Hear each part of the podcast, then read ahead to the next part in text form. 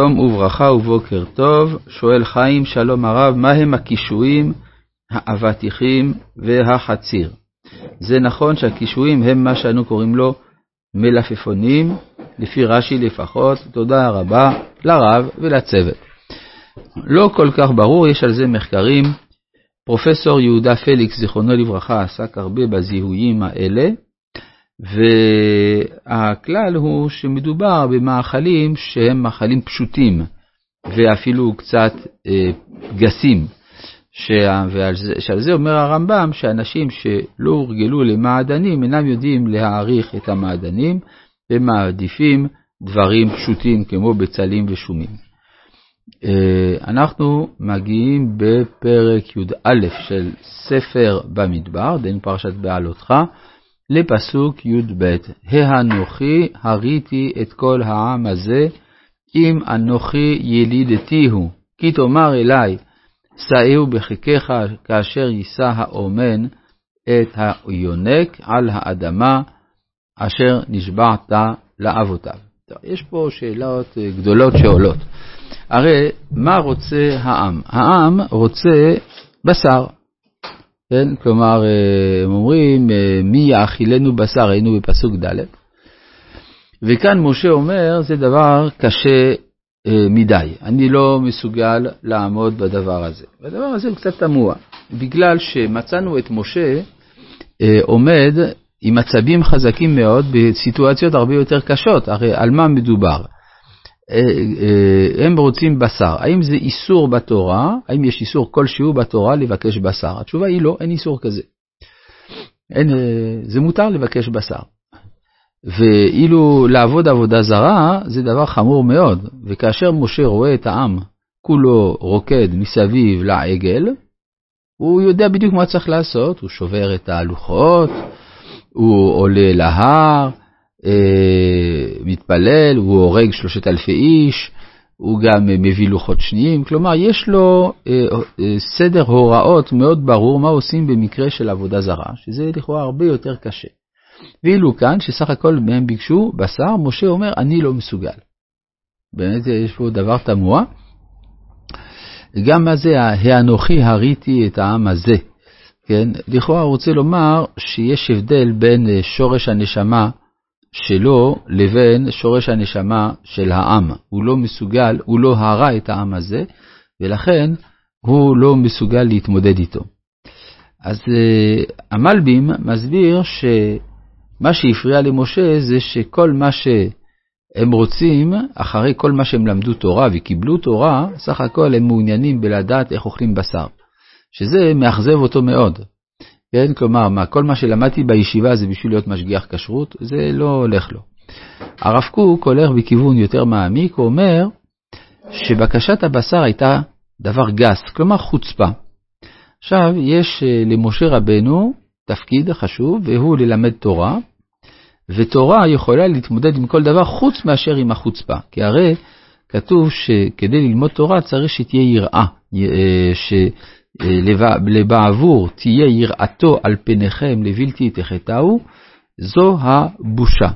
ואם חסרה בושה, אי אפשר לקבל תורה. לכן אומר משה, כאן אני מיותר.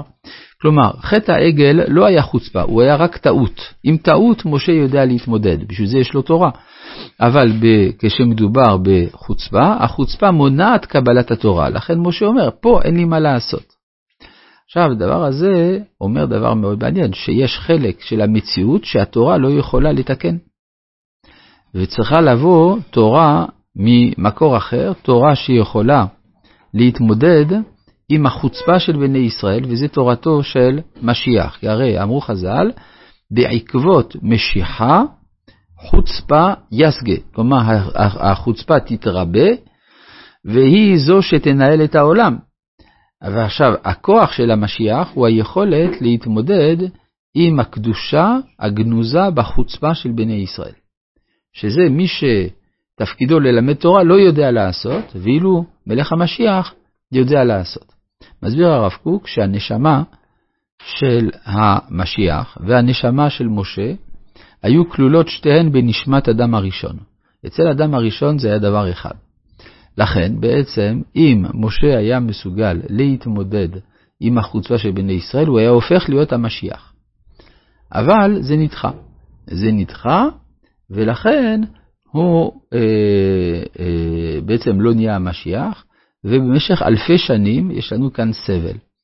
ייתכן מאוד שזאת הסיבה שכאשר בני ישראל מציינים את האירוע שבו החוצפה הצליחה, כלומר יום העצמאות, אז יש אכילת בשר, שהפכה להיות המנהג של כל ישראל, ללא הוראה לא של השלטון ולא של הרבנות הראשית, כל עם ישראל אוכל בשר, מרתו שהם מרגישים שזה התיקון של חטא הדם הראשון, וזה אה, בעצם מזמין אותנו לתורה גדולה שחושפת את הקדושה הגנוזה בחוצפה של בני ישראל.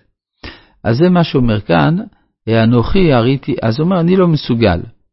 מאין לי בשר לתת לכל העם הזה, כי יבכו עלי לאמור, תנה לנו בשר ונאכלה, ולא אוכל אנוכי לבדי לשאת את כל העם הזה, כי יבכו עלי לאמור, אה, כי כבד ממני.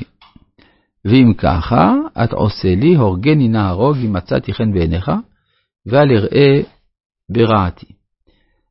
אז אה, כאן יש לכאורה ביטוי של חוסר אמונה. כן, כשמשה אומר מאין לי בשר, מה זאת אומרת מאין לי בשר?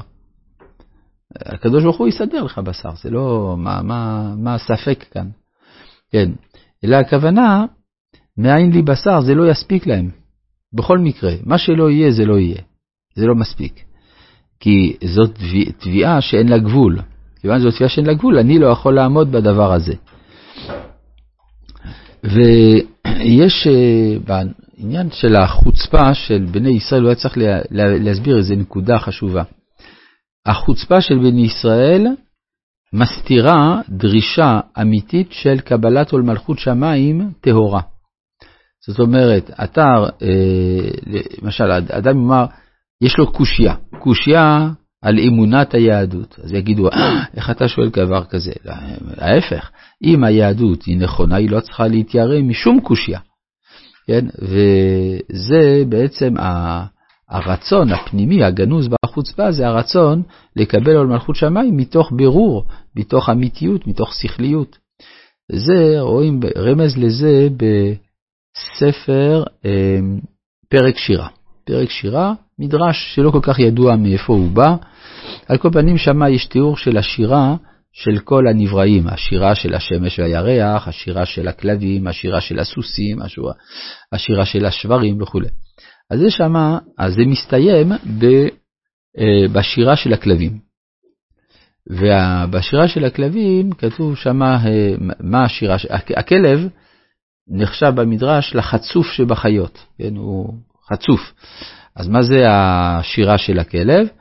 זה בואו, כן, זה כמו נבחר, בואו, כן, בואו נשתחווה ונכרע, נברכה לפני השם עושנו. אז מתוך הדבר הזה בא אה, יראת שמיים אמיתית. אבל זה דבר שהיה למשה קשה לשאת, ולכן הוא לא עמד בדבר. כן. אה, זה מעניין, כן, זה, נכון, זה בפרק שירה. יש uh, שהכלבים אומרים בואו נשתחווה ונכרע נברכה לפני השם עושנו. כן, מעניין, יפה, תודה רבה שהפנית אותנו אל המקור החשוב הזה. טוב, ויאמר השם אל משה, אז מכאן ואילך יש באמת נפילה של משה שהוא כבר לא יכול להיות המנהיג לבדו, והוא זקוק לשבעים זקנים.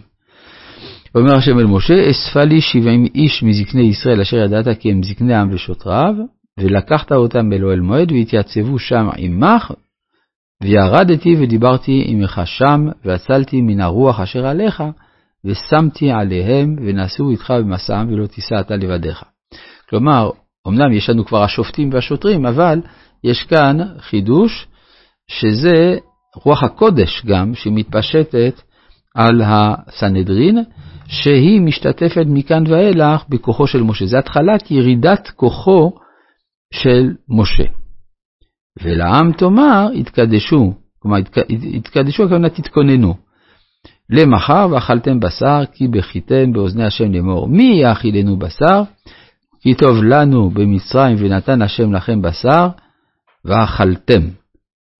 ואז יש פה איזו תביעה נגד העם, שבא לידי ביטוי חריף בהמשך. רבי